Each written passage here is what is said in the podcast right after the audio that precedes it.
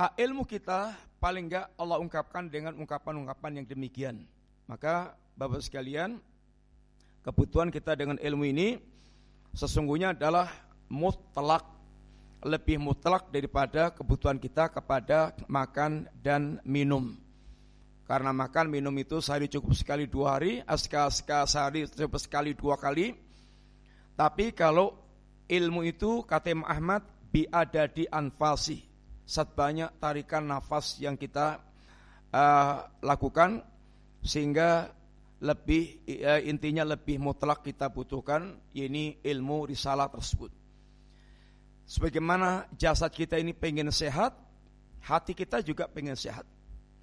Sehatnya hati kita itu dengan ilmu risalah dan pengamalannya maka hati betul-betul akan menjadi sehat.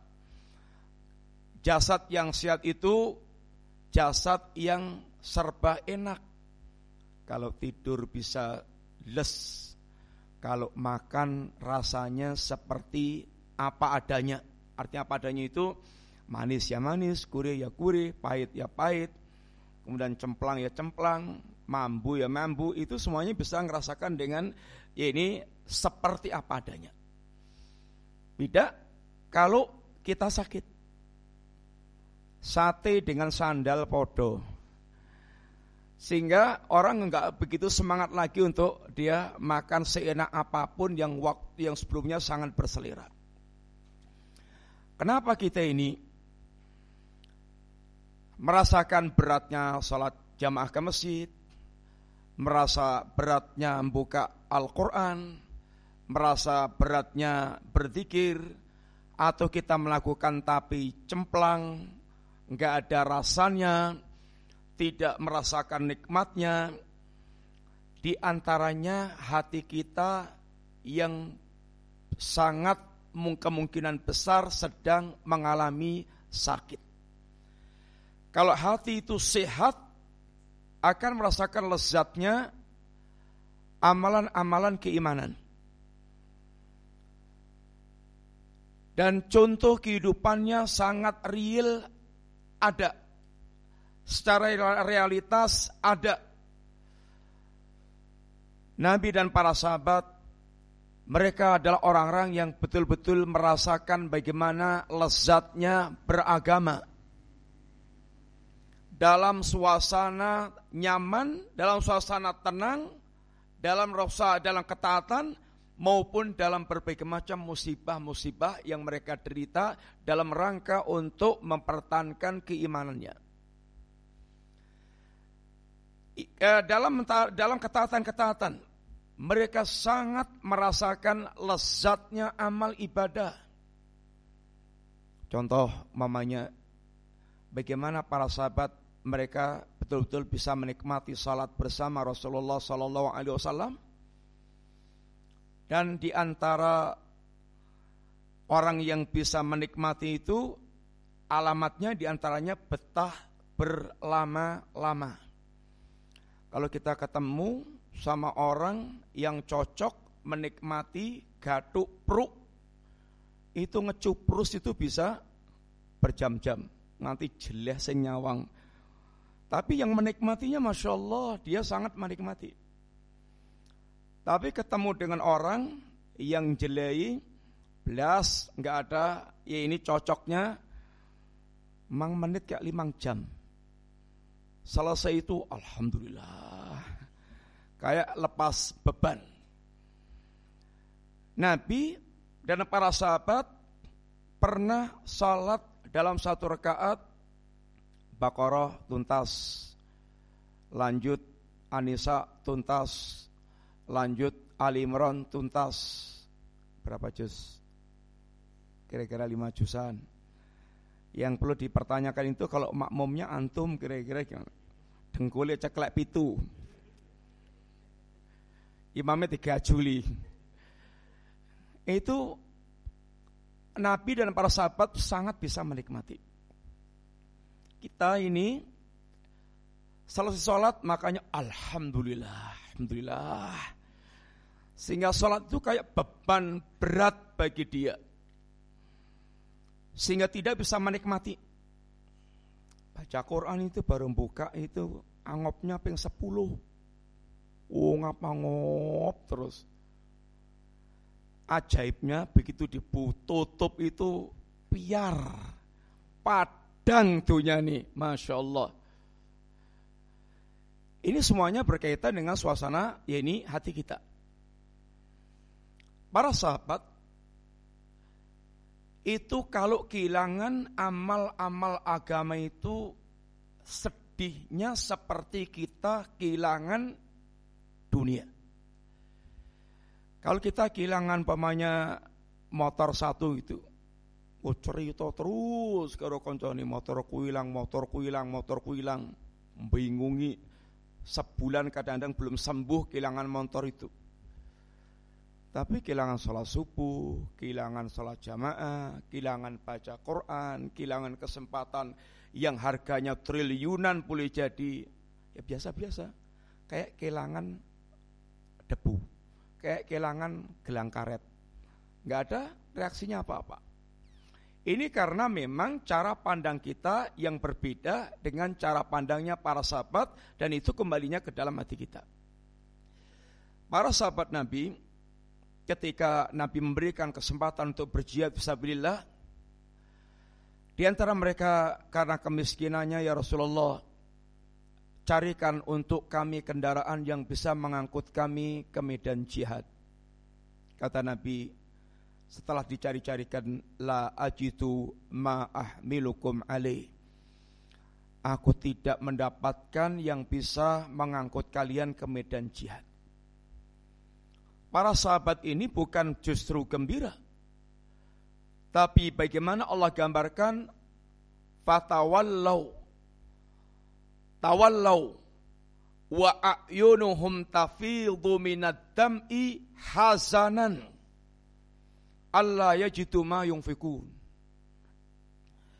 Mereka pulang dalam keadaan air matanya deres meneteskan air mata karena tidak mendapatkan apa yang mereka itu untuk bisa mengangkut ke medan jihad. Karena buat mereka ini adalah beras seperti kehilangan kesempatan emas. Sehingga bagi mereka seperti pedagang yang kehilangan kesempatan yang akan memberikan keuntungan miliaran atau bahkan lebih daripada itu.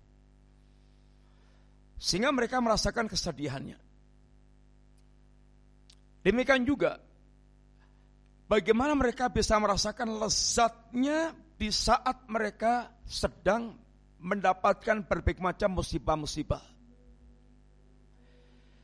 Karena mereka benar-benar hati mereka bisa pada tahapan orang-orang yang menikmati di balik musibah.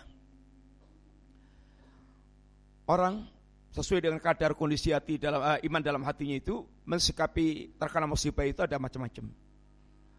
Pertama ada yang isinya itu ngamuk-ngamuk tok.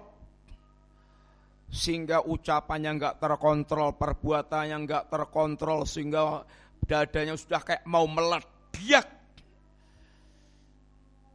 karena nggak bisa menyimpan kemarahannya atas musibah yang menimpa dia sampai kalau nggak kuat ya ngengleng koplak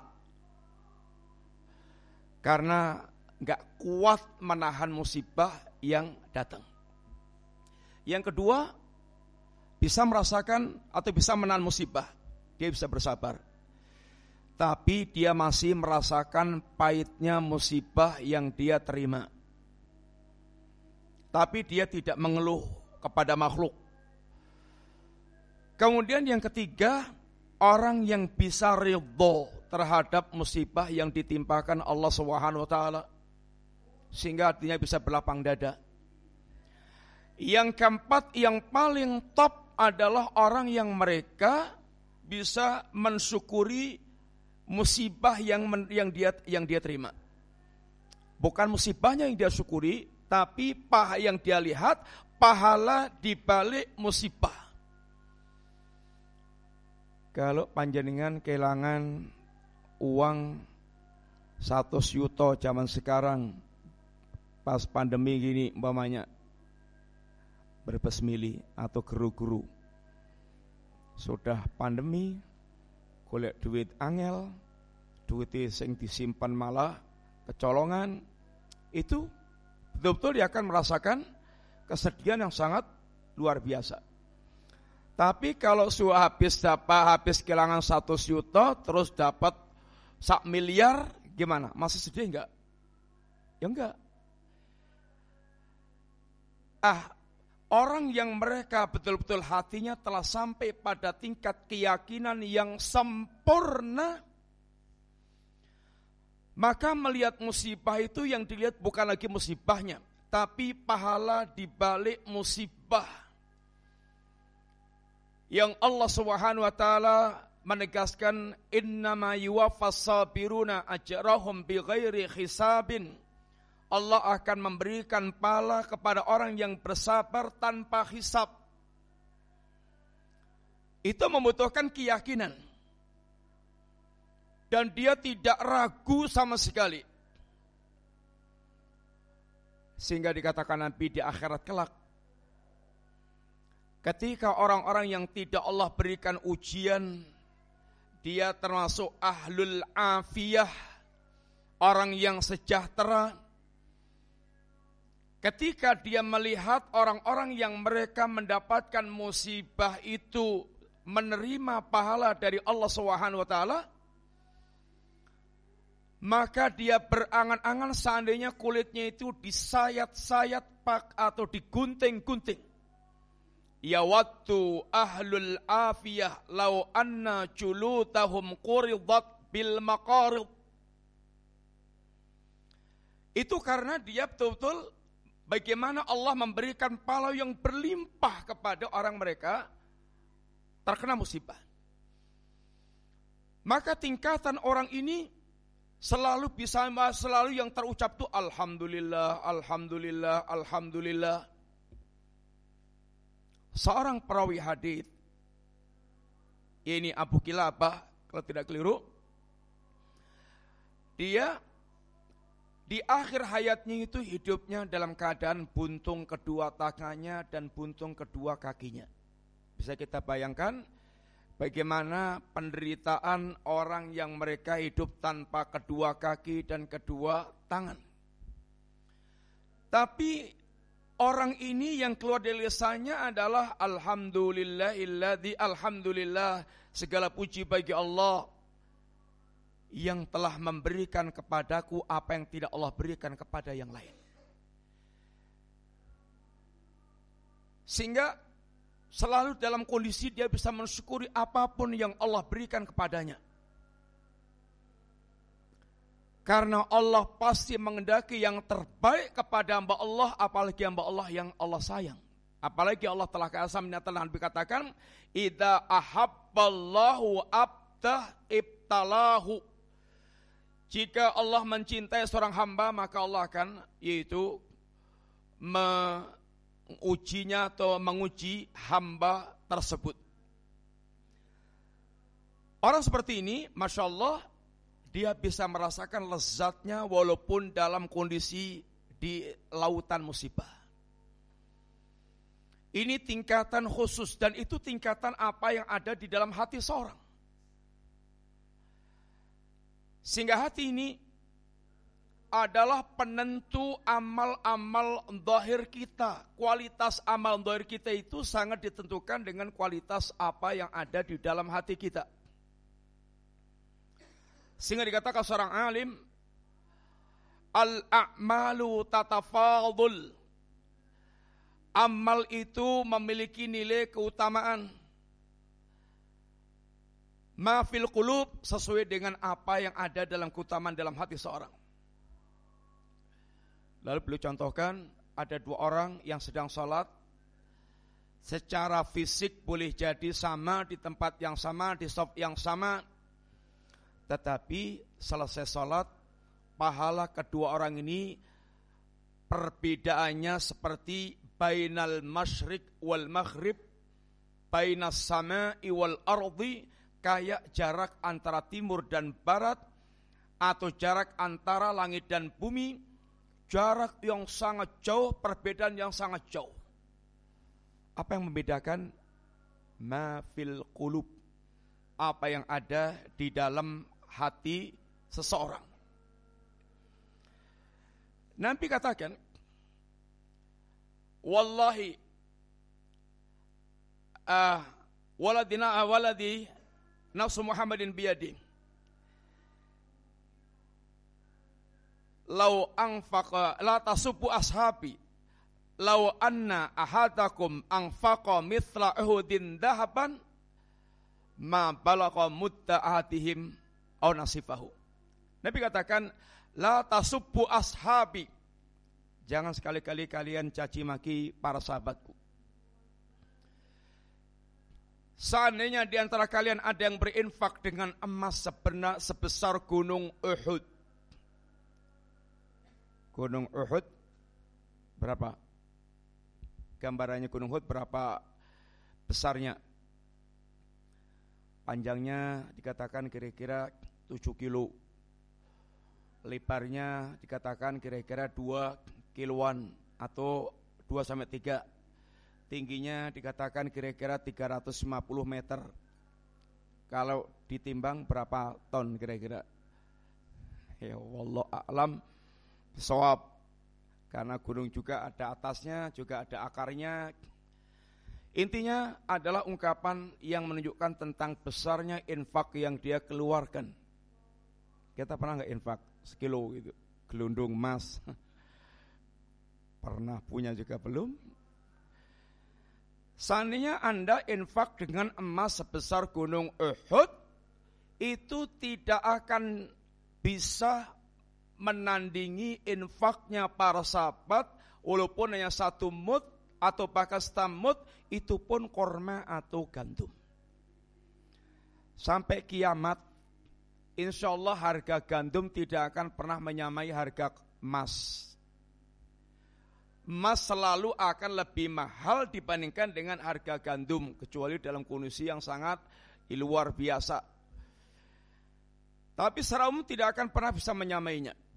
Tapi walaupun infaknya para sahabat korma atau gandum hanya satu mut, tidak akan bisa diungguli walaupun dengan emas sebesar gunung Uhud. Apa sih yang membuat begitu? Mafil qulub, apa yang ada dalam kualitas hatinya para sahabat Nabi Rasulullah alaihim jami'an. Ah, untuk mewujudkan kualitas hati itulah yang disebut dengan bagaimana seorang senantiasa melakukan tazkiyatun nafas melakukan upaya untuk membersihkan yaitu jiwanya. Kalau sekalian, ada tiga hal yang Nabi selalu ingatkan tentang yaitu agama kita. Dan ini Nabi ulang-ulang dalam mukodimah atau dalam khutbatul hajah beliau adzan dulu monggo silakan mau adzan dulu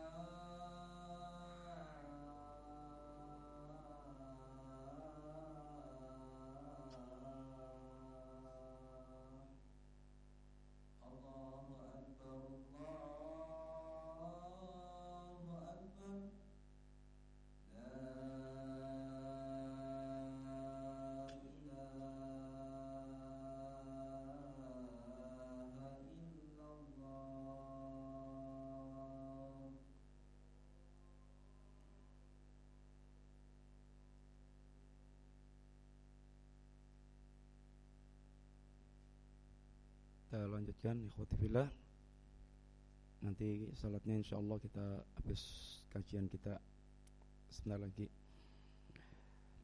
Ada tiga hal yang Nabi seakan-akan senantiasa ingatkan.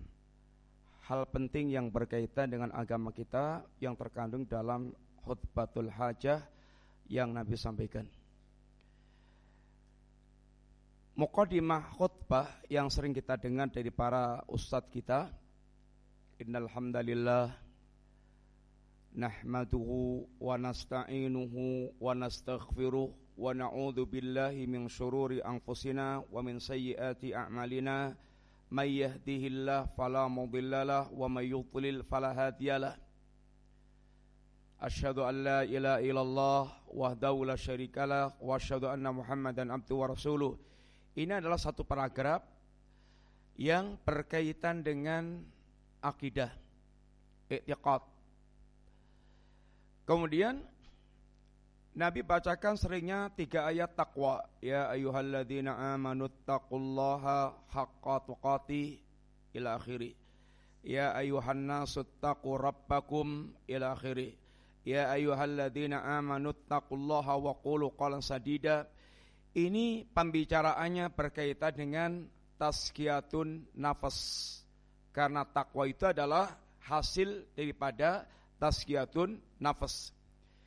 Kemudian wa inna asdaqal kalami kalamullah wa khairal hadi hadi Muhammadin sallallahu alaihi wasallam wa syarrul umuri muhdatsatuha wa kullu muhdatsatin bid'ah wa kullu bid'atin dhalalah. Ini adalah uh, manhajut talaqi bagaimana kita ya ini dalam amanhat dalam mendapatkan ilmu sehingga cara beragama kita benar-benar lurus. Ini tiga hal yang sangat pokok dalam kita beragama. Akidah, cara beragama yang benar, kemudian tazkiyatun nafas. Ini adalah proyek besar yang Nabi ingatkan ibaratnya akidahmu, kemudian jiwamu, kemudian cara kamu beragama. Ini adalah hal yang sangat penting dalam kehidupan kita. Akidah kita harga mati. Akidah kita harga mati, keimanan kita harga mati. Yang Nabi dan para sahabat bagaimana telah mentarbiah, Nabi telah mentarbiah para sahabat bahwa akidah tidak bisa ditawar-tawar. Bagaimana Quraisy berusaha untuk melenyapkan Nabi karena mendakwahkan risalah yang dianggap bertentangan dengan kebiasaan mereka yang sudah bertahun-tahun dari kakek moyang mereka. Mereka berusaha untuk melenyapkan dakwah Nabi dengan cara kasar, dengan cara negosiasi, dengan cara iming-iming tawaran yang menggiurkan. Tapi Nabi memiliki jawaban yang sangat tegas yang menunjukkan bahwasanya apa yang dibawa Nabi nggak akan dia lepaskan, nggak akan bergeming apa pun yang akan mereka lakukan. La wada'u syamsa fi yamini wal qamara fi shimali ala an atruka hadzal amra la atruku. Seandainya mereka sanggup meletakkan matahari di tangan kananku dan bulan di tangan kiriku, sesuatu yang tentu sangat mustahil. Tapi seandainya mereka itu mampu dalam rangka supaya aku meninggalkan urusan dakwah tauhid ini tidak akan pernah aku tinggalkan. Ini harga mati. Karena ini taruhan kebahagiaan dunia dan akhiratnya adalah dengan akidah yang ada di dalam hatinya. Akidah tentang Allah, akidah tauhid dia, ini adalah harga kehidupan kita. Yang kalau sampai orang kehilangan ini, nggak ada artinya walaupun dia menjadi konglomerat yang paling hebat, jenderal besar itu tidak akan ada artinya sama sekali. Ketika dia menghadap Allah tanpa membawa akidah yang lurus, yang benar ini. Yang kedua, yaitu Nabi ingatkan tentang takwa Allah. Yang takwa ini merupakan hasil daripada tazkiyatun nafas. Tazkiyatun nafas itu kalau terwujud hasilnya adalah ketakwaan. Sehingga cara bertazkiyatun nafas yang salah akan menghasilkan hasil yang salah. Itu pasti. Maka ada istilah tazkiyatun nafas yang kalau di masyarakat kita brand Tazkiyatun Nafas itu miliknya Tarekat Sufia. Kalau kamu pengen lembut hatinya, kalau kamu pengen kelihatan suci, kalau kamu kelihatan ke, ke pengen kelihatan bagus jiwanya, olah jiwa, kamu ikuti Tarekat. Hasil bertazkiyatun nafas bersama dengan tarekat itu bahkan keblondrok-blondrok dalam kesesatan yang berat. Hasil tazkiyatun nufus itu harus terwujud satu tauhid, kedua itiba, yang ketiga akhlakul karimah. Dan inilah ketakwaan. Terwujudnya tauhid, terwujudnya itiba, terwujudnya akhlakul karimah. Adapun pendidikan sufi dalam mendidik untuk bertasyatun nafas Hasilnya bahkan satu, musyrik. Kedua, semakin menjauhi sunnah Nabi, nggak peduli dia tinggalkan, nggak urusan lagi, sehingga nggak ada itibaknya. Yang ketiga, akhlaknya seringnya amburadul, murakbal, murat marit, semerawut. Sehingga Orang yang mereka tenggelam dalam dunia sufi, semakin tinggi tingkat kesufiannya, semakin lepas dari syariat. Sudah tidak lagi terikat dengan syariat. Maka sering kita dengar cerita-cerita, Pak Kiai kemudian ketinggal. Jumatan kalau wow, aku Jumatan yang Mekah hiji. Kok lah, pun balik malih ini jam setunggal, serampung Teng Mekah memiliki jam kali welas ya teng Mekah memiliki jam wolu. Mbok keliling sak Mekah Madinah Jumatan jam wolu mboten wonten. Sehingga ini tipuan-tipuan syaitan yang sering kemudian orang pun akalnya nggak main lagi, dia itu penuh dengan sarang khurafat. Makanya Sampai pada tingkatan bahkan menghalalkan yang haram, mengharamkan yang halal. Kalau sudah namanya itu uh, yaitu wali, mbok ya mau minta maaf nih.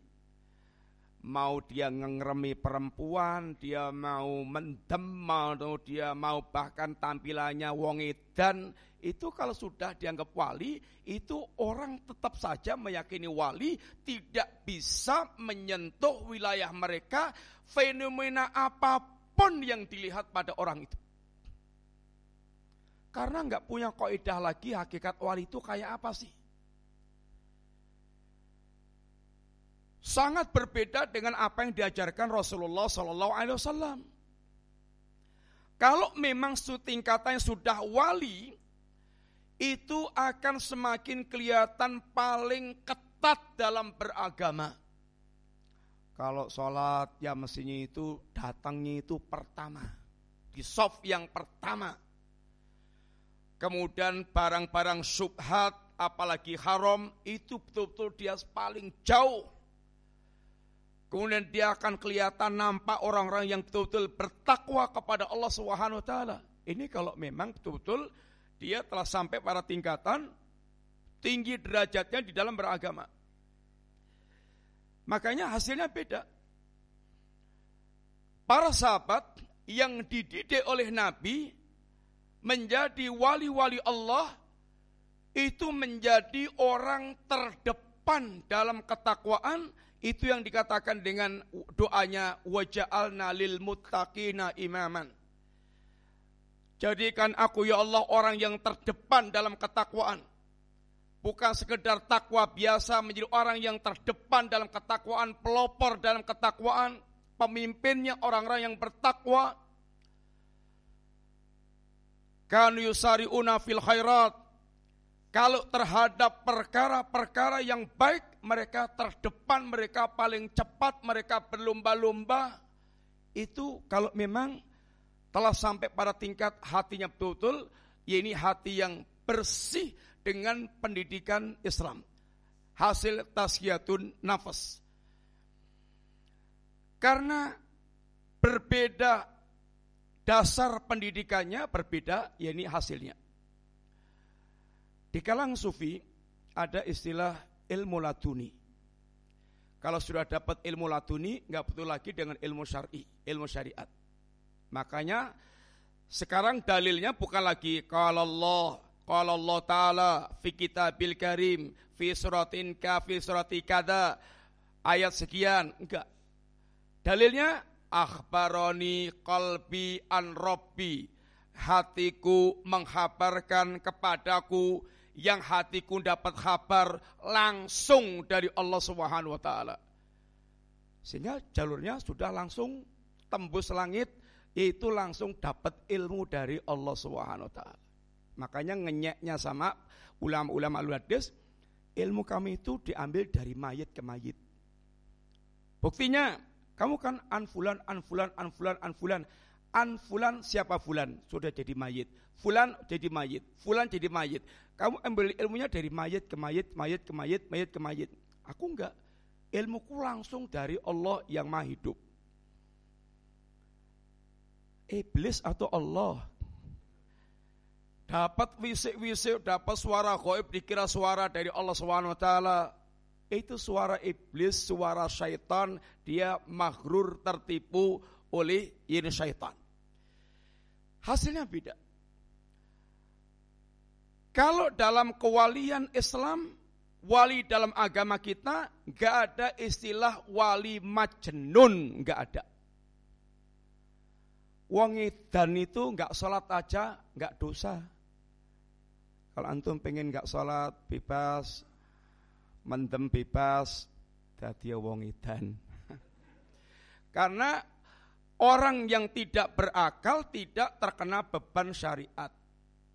Yang terkena beban syariat orang yang mereka akalnya waras. Tapi ini enggak. Tampilannya gila tapi dianggap wali. Antum buka di YouTube-YouTube banyak banget insya Allah ada contohnya semuanya. Ini karena hasil pendidikannya berbeda dalam tazkiyatun nafas. Maka tazkiyatun nafas yang diajarkan oleh Nabi SAW adalah tazkiyatun nafas yang berpijak dengan tarekoh yang benar, tarekoh bertarbiyah tazkiyatun nafas, yaitu dengan dasar Al-Quran, sunnah Nabi, sebagaimana yang difahami para sahabat Nabi yang jauh dari khurafat dan bid'ah-bid'ah sehingga betul-betul adalah dengan bimbingan wahyu. Bapak sekalian, yang membedakan antara yaitu kaum muslimin dengan yang lainnya atau antara ahlu sunnah dengan ahlul bid'ah itu sumber cara beragamanya itu kita dengan wahyu semua keyakinan selain Islam itu produk akal manusia atau perasaan manusia atau dari mimpi-mimpi khurafat yang batil atau dari wahyu syaitan. Makanya semua para nabi ketika menggugat akidah batilnya, ahli batil selalu mengatakan ini in hiya illa asma'an sammaitumuha antum wa aba'ukum ma anzalallahu biya min sultan. Apa yang kamu sembah, apa yang kamu bela, apa yang kamu yakini itu itu hanya rumusan nama-nama yang kamu dan bapak kamu namai sendiri yang tidak pernah ada dalilnya dari Allah SWT. Itu yang membedakan. Termasuk antara ahlu sunnah dengan ahlul bid'ah. Anda perhatikan. Kalau ahlul batil, ahlul kufur, ahlul syirik, jelas mereka dapat dari khurafat, mimpi-mimpi, atau mereka dapat dari, ya mereka rumusan sendiri. Apa yang mereka sembah itu adalah rumusan mereka sendiri, keyakinan mereka sendiri. Paling dalilnya paling maksimal itu adalah ini warisan kakek moyang. Kadzalika yaf'alun. Begitulah kakek moyang kami melakukan. Inna wajadna aba'ana ala ummatin kami sudah mendapatkan kakek moyang kami kami dalam sebuah keyakinan. Bal nattabi'u ma wajadna alihi aba'ana.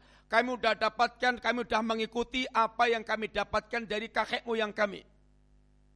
Itu dalil dari dulu kala sampai sekarang. Makanya yang membedakan di sini. Ahlu sunnah itu sebagaimana Nabi mengajarkan semua perilaku agamanya memiliki dalil wahyu yang akurat. Yang akurat. Al bidah kembalinya apa yang mereka rumuskan adalah kepada akal mereka, kepada perasaan mereka, kepada mimpi-mimpi mereka. Orang-orang sufi dalilnya sukanya mimpi, ketemu Nabi. Baik dalam keadaan bangun atau dalam keadaan tidur lalu membuat khas setiap tarekat dengan apa yang mereka dapatkan dari mimpi tersebut. Kemudian orang-orang filsafat mereka hasil memeras otak mereka bagaimana merumuskan keyakinan mereka itu dengan akal-akal mereka. Bahkan mereka akan menjadikan dalil-dalil Quran itu harus dihakimi dengan akal dia. Diterima tidaknya dalil-dalil itu berkaitan dengan diterima tidaknya oleh akal dia. Kalau kelihatan pertentangan antara dalil dengan akal, akan dia menangkan akalnya. Itu karena mereka sangat mendewakan akal. Ada yang membangun keyakinannya dengan wahyu syaitan. Ketika di zaman para sahabat ada seorang nabi palsu Mukhtar As-Saqafi. Kemudian dikabarkan bahwa Mukhtar As-Saqafi sedang mendapatkan wahyu. Kata Ibnu Abbas dan sebagian sahabat yang lainnya, benar. Tentu sahabat bingung, Nabi palsu kok dia dibenarkan mendapatkan wahyu. Kata Ibn Abbas membacakan ayat, ini inna inna sayatina layuhuna ila awliyaihim liyujadilukum. Syaitan itu mewahyukan kepada wali-walinya dalam rangka untuk membantah kalian. Ya, dapat wahyu, tapi wahyu syaitan. Al-Sunnah setiap mengemukakan keyakinannya, keyakinan kami tentang Allah begini, dalilnya ini, ayatnya ini, hadisnya ini. Ibadah kami, kami lakukan dengan cara begini, ayatnya ini, hadisnya ini. Sehingga membangun agamanya itu betul-betul dengan ilmu. Ini yang membuat sesak dadanya ahlul bid'ah sehingga mereka menggelari orang-orang seperti ini dengan kaum tekstual teks, teks, teks, teks. Penyembah teks. Sesak dadanya kalau mendengar orang khutbah, orang ceramah, itu selalu mendatangkan dalil. Makanya mereka terkadang ceramah dua jam tanpa dalil. Ceramah tiga jam tanpa dalil. Hasilnya ngocok perut nganti mencret.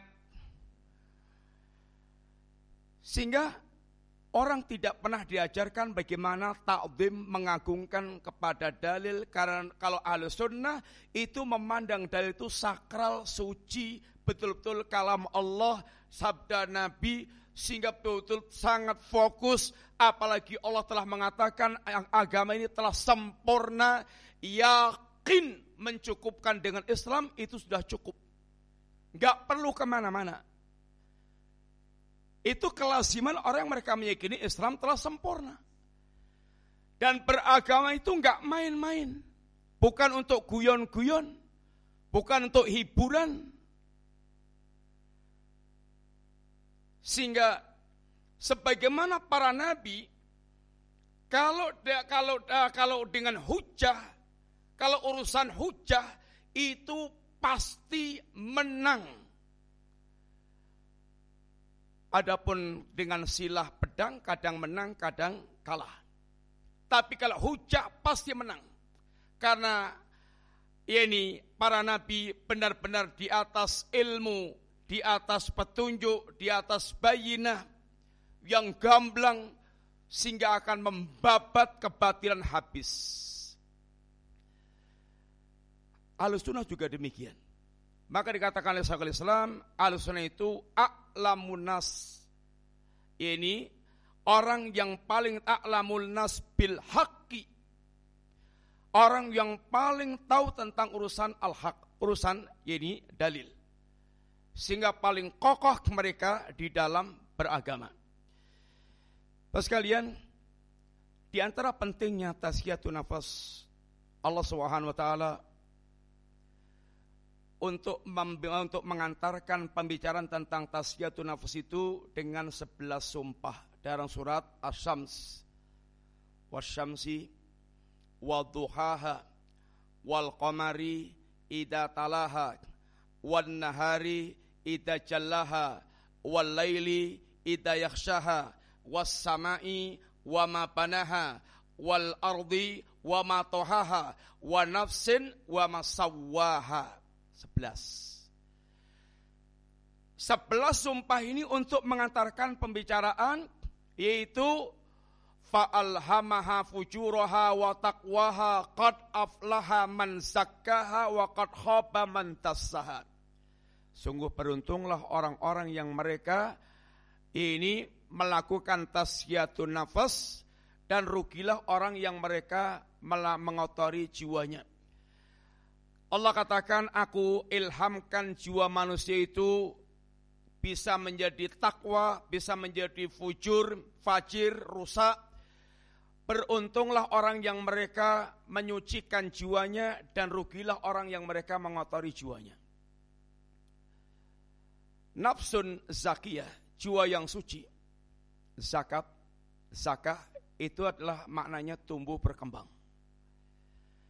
Jiwa yang suci itu itu adalah wujudnya jiwanya akan menjadi makmur dengan kebaikan-kebaikan sehingga tumbuh berkembang sehingga semakin tinggi kedudukannya di sisi Allah Subhanahu wa taala dengan ketaatan-ketaatan yang dia lakukan. Sebaliknya, wakat khaba man tatsiyah itu maknanya ikhwa. Ikhfa yaitu semakin membuat dia tersembunyi, tenggelam, mendelep dengan apa? Dengan maksiat-maksiat. Semakin dia maksiat, makin mungkrat, makin mendelep, tambah ambles, tambah ambles, ambles sehingga dengan maksiatnya itu dia betul-betul dia menjadi hina di hadapan Allah dan di hadapan para makhluk Allah Taala. Sehingga orang hasilnya orang yang mereka mentaskiyah jiwanya sekali lagi. Jiwa yang bersih itu jiwa yang kemudian tumbuh berkembang padanya itu berbagai macam amal-amal saleh. Amal saleh yang paling tinggi, yang paling besar, yang paling utama, yang paling menentukan adalah tauhid. Bersihnya akidahnya dari syirik, bersihnya ibadahnya dari kesyirikan dan penyimpangan-penyimpangan. Ini amal saleh yang paling besar sehingga hasil orang yang bertasyatul nafas sekali lagi terwujudnya tauhid dalam hidupnya yang tauhid itu adalah dia totalitas hanya bergantung kepada Allah Subhanahu wa taala dia tidak lagi hatinya bergantung kepada makhluk karena makhluk itu semua, karena semuanya selain Allah makhluk. Walaupun malaikat, walaupun nabi, walaupun ulama, walaupun ustadz, walaupun orang tua, walaupun guru-guru kita, semuanya makhluk mereka memiliki hak dari kita, tapi satu yang tidak boleh kita lakukan sepanjang zaman yaitu nyembah mereka. Menghormati guru wajib, memuliakan para wali wajib, memuliakan ulama wajib. Tapi caranya bukan dengan nyembah ulama, bukan nyembah guru, atau menjadikan guru kayak nabi. Sudah pokoknya pegang total mutlak pasti dia mengantarkan ke surga. Memangnya guru kamu nabi. Sehingga akan mengantarkan ke surga Guru-guru kita itu hanya menjelaskan kepada kita tentang agama Allah, bagaimana Nabi mengajarkan agama, guru kita menjelaskan apa yang diajarkan Nabi. Bukan produsen agama, bukan produsen keyakinan, bukan produsen amal. Sehingga orang datang ke Pak Kiai, Pak Kiai, amal nopo sing penjenengan keagungan, ken kulo sugi, ken kulo terkenal, sehingga orang datang ke kiai itu untuk cari amal. Seakan-akan kiai ini adalah produsen amal, produsen ajaran. Tugas kita, ustadz, kiai, guru, ulama, anda hanya sekedar menjelaskan apa yang diajarkan Rasulullah SAW. Bapak sekalian, demikian juga orang yang mereka jiwanya semakin tertaskia itu pasti dia semakin akhlaknya bagus. Karena iman ini sangat berkaitan dengan akhlak. Iman sangat berkaitan dengan akhlak. Makanya dikatakan akmalul mu'minina imanan ahsanuhum khuluqa. Orang mukmin yang paling sempurna akhlaknya, orang mukmin yang paling sempurna imannya, yang paling sempurna akhlaknya. Sehingga seharusnya Ketika orang semakin banyak pengajian, semakin meresapi ilmunya, semakin banyak mendapatkan Al-Quran dan sunnah nabinya, itu mestinya akan semakin memperbagus akhlaknya. Semakin bagus imannya, semakin kuat hubungannya dengan Allah, itu mestinya harusnya semakin bagus akhlaknya. Karena Allah kita sembah itu di antaranya dengan kandungan asma'ul husna, Allah Subhanahu wa taala namanya Ar-Rahman, Allah mencintai sifat rahmah, orang yang pengen dicintai oleh Allah, dia berakhlak pula dengan sifat rahmah, dia pasti akan menyayangi para hamba Allah yang lainnya, karena Nabi pun mengatakan, irhamu man fil ardi yarhamkum man fis sama. Sayangilah hamba Allah yang di muka bumi, Allah yang di langit akan menyayangi Anda. Ketika kita menyembah Allah yang Allah adalah Al-Afu, zat yang maha pemaaf. Allah suka memaafkan para hambanya. Dan Allah mencintai sifat pemaaf. Maka dia pasti akan menjadi orang yang semakin pemaaf kepada manusia. Dan Nabi adalah orang yang paling hatinya paling longgar, paling dada, paling lapang, sehingga paling pemaaf kepada manusia Nabi tidak pernah membalas kalau itu berkaitan dengan urusan pribadinya. Dan itu membutuhkan dada yang jembar. Makanya Nabiullah Musa satu di antara yang belum minta kepada Allah, Rabbis rahli sadri ya Allah jembarkan dadaku. Sehingga bisa memaafkan, bisa menampung segala kesulitan hidupnya Ketika kita Allah kita mengetahui Allah Subhanahu wa taala ini Ghafur, Al-Ghafur, maka kita akan selalu ketika kepleset segera taubat kepada Allah, minta ampun kepada Allah sehingga pasti akan melahirkan yaitu akhlak yang bagus. Itu pasti. Sangat erat hubungan antara keimanan kita kepada Allah dengan akhlak kita. Maka tazkiyatun nufus itu pasti akan hasilnya melahirkan akhlak yang bagus. Bukan tambah menjadi kiai, tambah ngibuli hartanya orang. Tambah makan hartanya orang dengan cara-cara yang batil. Atau bahkan semakin memperbudak manusia dengan gelar ustadz atau dengan gelar kiai. Ini semuanya karena ketidakjujuran di dalam beragama. Kemudian di antara hasil tazkiyatun nafs adalah terwujudnya sikap itibak yang semakin ketat. Itibak itu yang perlu kita tegaskan, itibak kepada Nabi itu tidak sekedar lahirnya, tapi itibak itu ya dohiran wabatinan. Sebagaimana kita dikatakan salah itu bukan sekedar saleh dohirnya, salah itu dohiran wabatinan. Orang yang kelihatan saleh zahirnya tapi batinnya enggak saleh itu rawan suul khatimah. Ini yang dikatakan Nabi, inna inna rajula la ya'malu bi amali ahli jannah hatta ma yakunu bainahu wa bainaha illa dhira fayusbiku alaihi alkitab fayamalu bi amali ahli nar fayadkhuluha ada orang yang mereka beramal dengan amalnya kelihatannya al-jannah. Al-jannah yang nampak dalam pandangan mata manusia. Boleh jadi manusia tidak ada yang tidak nampak dalam amalan-amalan mereka. Apa memangnya ada? Ada. Nabi pun ingatkan dengan sebuah hadis yang mesti menjadi renungan bagi kita semuanya la a'lamanna aqwaman min ummati ya'tuna yaumal qiyamati bil hasanati amsali jibali tihamata bayda. Saya tahu kata Nabi. Ada sekelompok dari kalangan umatku ini yang mereka akan datang dari kiamat kelak dengan pala sebesar gunung Tiama yang putih besar.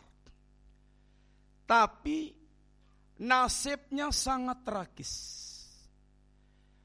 Bagaimana? Fayaj'aluhallahu haba'an mansura. Allah jadikan pala sebesar gunung Tiama yang putih itu kayak debu yang terbangan, yang berterbangan ambiar, ludes. Para sahabat tentu mendengar yang seperti ini adalah sangat miris. Maka para sahabat tanyakan kepada para, kepada Nabi, dan inilah di antara kebaikan hati sahabat, selalu pengen tahu sesuatu yang dikhawatirkan akan membuat dia binasa kalau tidak tahu. Karena memang seringnya orang tidak tahu dan terjerumus dalam keadaan nggak sadar dia sedang terjerumus dalam perkara itu. Berapa banyak di antara muslimin yang terjerumus dalam perkara syirik, tapi dia nggak paham, nggak sadar kalau dia musyrik karena tidak tahu. Berapa banyak kalangan muslimin yang tenggelam dalam lautan bid'ah-bid'ah agama tapi dia merasa tidak melakukannya karena tidak faham. Al-jahil atau ah, ini al-jahil a'dau ma yaj'alubi. Orang yang bodoh itu sering menjadi musuh bagi apa yang dia bodoh dengannya. Sehingga bahkan dia memusuhi tauhid karena bodoh tentang tauhid, memusuhi sunnah karena bodoh tentang sunnah. Dianggapnya tauhid itu keras, kemudian beringas, kemudian kasar, kemudian sesat. Dianggapnya sunnah itu adalah ajaran baru yang tidak pernah diajarkan Nabi karena kebodohannya. Sekalian, sehingga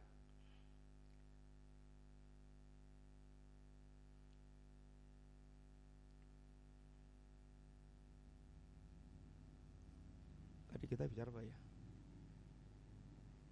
Terakhir apa tadi? Hah? Iya. Para sahabat tanya itu dalam rangka menghindari.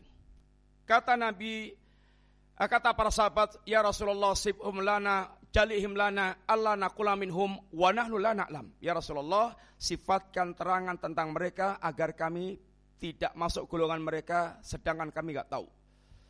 Kata Nabi, Amma innahum ikhwanukum wa min jildatikum wa ya'khuduna minal laili kama ta'khudun walakinnahum qaumun idza khalau bi maharimillahi intahaquha Kata Nabi, adapun mereka adalah kawan-kawan kalian dari kulit kalian minal muslimin yang lebih hebat lagi mereka ini biasa salat malam seperti kalian tapi kok bisa tragis kayak gitu nafsitnya? Kata Nabi, walakinnam qaumun idza khalau bi maharimillai intahakuha. Mereka ini satu kaum yang kalau sudah dibalik mata manusia, mereka itu tenggelam dalam hal-hal yang diharamkan oleh Allah Subhanahu wa taala. Di zaman kita lebih sangat memungkinkan. Lebih sangat memungkinkan.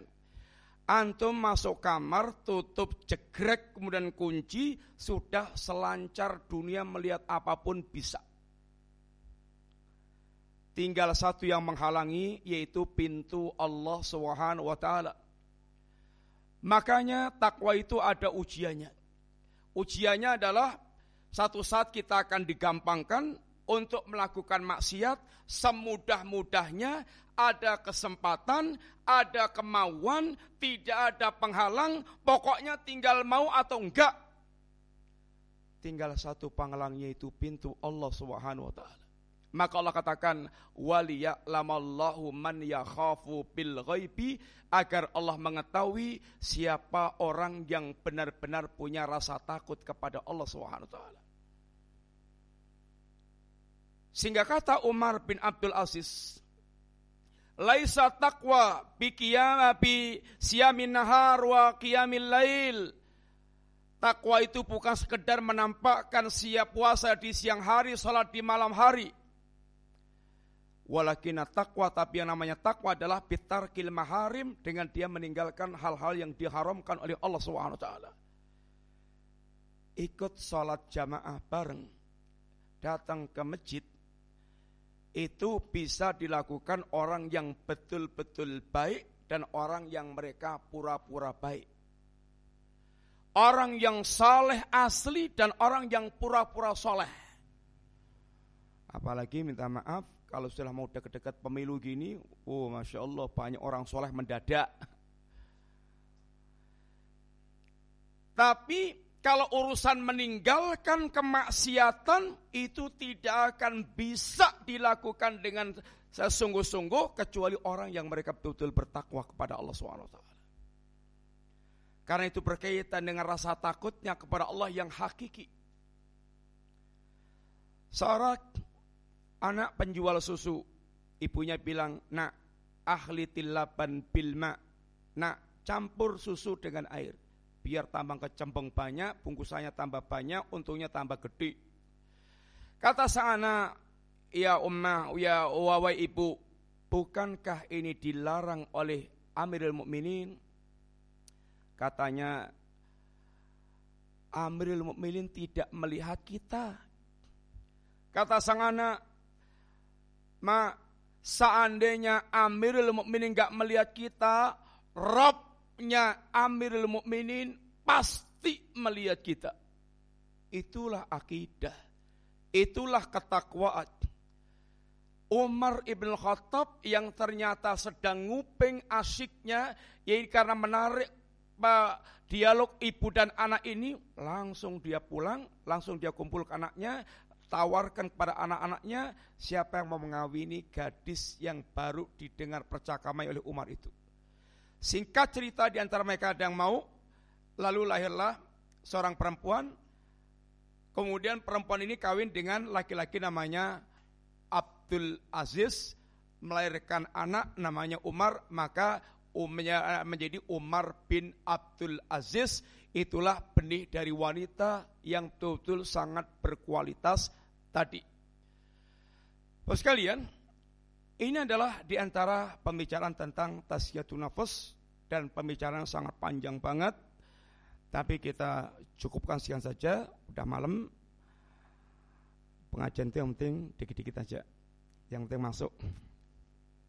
Mudah-mudahan manfaat bos sekalian dan mudah-mudahan kita ketemu lagi di waktu yang lainnya dimudahkan Allah dan yang penting mudah-mudahan umur kita berkah kemudian punya semangat beragama kemudian diberikan istiqamah sampai kita nanti kembali Allah kepada Allah dalam keadaan khusnul khatimah dipanggil dengan ungkapan ya ayatuan nafsul mutmainnah irji'i ila rabbika radiyatan mardiyah fadkhuli fi ibadi wadkhuli jannati Allahumma aslih lana dinana alladhi wa ismatu amrina Allahumma aslih lana dunyana allati fiha ma'ashuna Allahumma aslih lana akhiratana allati fiha ma'aduna waj'alil hayata ziyadatan lana min kulli khair wa ja'alil mauta rahatan lana min kulli syarr wa sallallahu ala nabiyyina Muhammadin wa ala alihi wa sahbihi wasallam Matrun, jazakumullah khair. Wa sallallahu uh, subhanakallahumma wa bihamdika asyhadu an la ilaha illa anta